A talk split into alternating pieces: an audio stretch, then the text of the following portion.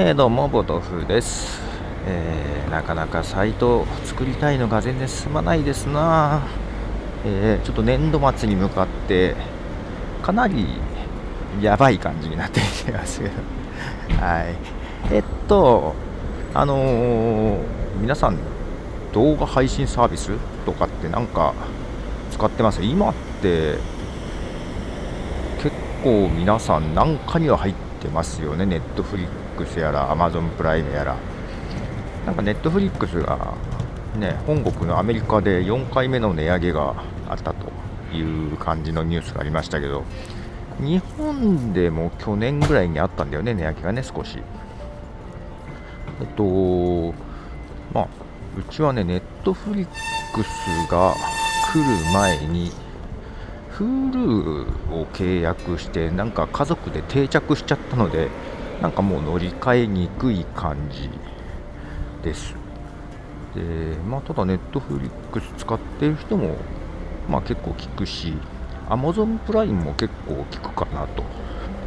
まあ Amazon プライムはちょっとね立ち位置が違うけど。で今度あれなんだよ。ディズニーがそういう動画配信に乗り込む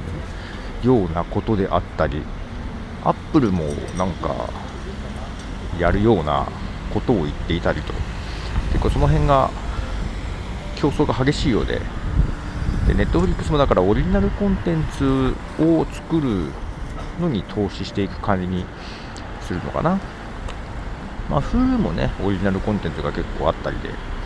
でネットフリックスは使ったことないんですよ。ちゃんと見たことないんですけど、まあ、なんかね、Hulu で乗り換えるのめんどくさいから、変に手を出してさ、Netflix のオリジナルコンテンツとかが気になっちゃったらさ、それ辛いでしょ。なので、もう下手に近寄らないようにしてたりしますね。ネットフリックスって画質とか一度に見れる台数とかで料金が違うんだよねその辺もちょっとはねどうなのかなと思いつつ Hulu も本当は一度に視聴できるのは端末1つのはずなんですけどあのー、これ前々からですけども 2台はいける。なんかね2台ぐらいはいけるのよ。3台だといけなかったりしたりするんだけど。で3台でやろうとするとなんか他で開いてるから閉じてくださいみたいな感じが出たような気がする。けど2台まではね 結構いけたりするのでまあ4人家族だとまあみんながいつ同時に見ることはないのでまあ結構ストレスなく使えてます。でそれぞれの家族それぞれのアカウントを使えるので、えー、視聴履歴とかもおのおので、はい、見れる感じでもう娘とかは、えー、パスワードかけて見れないようにしてますね、家族からね。はい。そんな感じ。まあ、なので、これ Amazon プライムも、ああ、一時期 Amazon プライムちょっとやってたけど、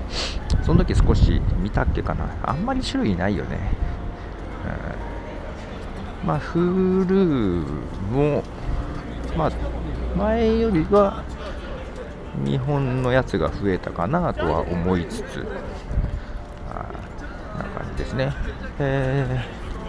ー、よいしょ。まあ、ネットフリックスはいろいろ、ね、海外、アメリカじゃメジャーなので、まあ、気にはなるんですが、まあ、今後とも近寄らないようにしようかなと思ってます。ということで、ごたごでした。じゃあね。